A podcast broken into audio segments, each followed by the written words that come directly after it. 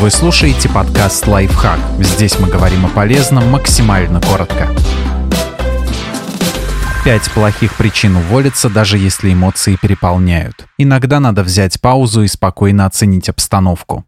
Вы на грани выгорания. Уход с работы приведет к снижению дохода, что заставит вас тревожиться уже по другим причинам. А если вы устраиваетесь на новое место сразу же, рискуете не справиться с выгоранием.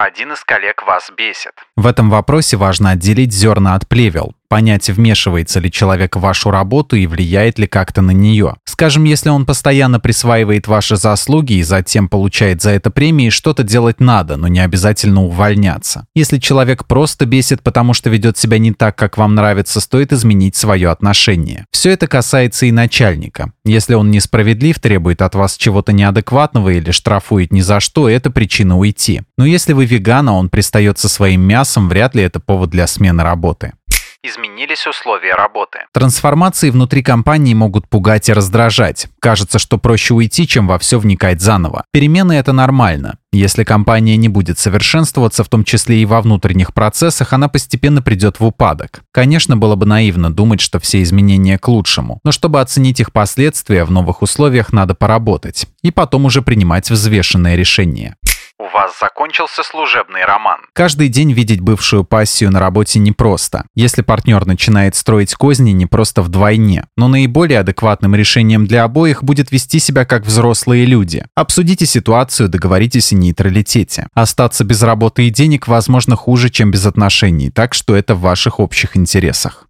Вы совершили крупную ошибку. В таких случаях иногда просто не хочется возвращаться в офис. Но с точки зрения карьерных перспектив лучше этого не делать. Во-первых, ошибки совершают все просто разного масштаба. Во-вторых, не совсем честно сбежать и бросить коллег разгребать последствия чужой недоработки. Наконец, увольняться лучше на высокой ноте и оставлять о себе хорошее впечатление. Хотя бы на случай, если HR с нового места работы решит проверить, что о человеке думают на старом. Так что лучше сначала отважно признать ошибку, разобраться с ее последствиями, а потом уже думать о смене компании.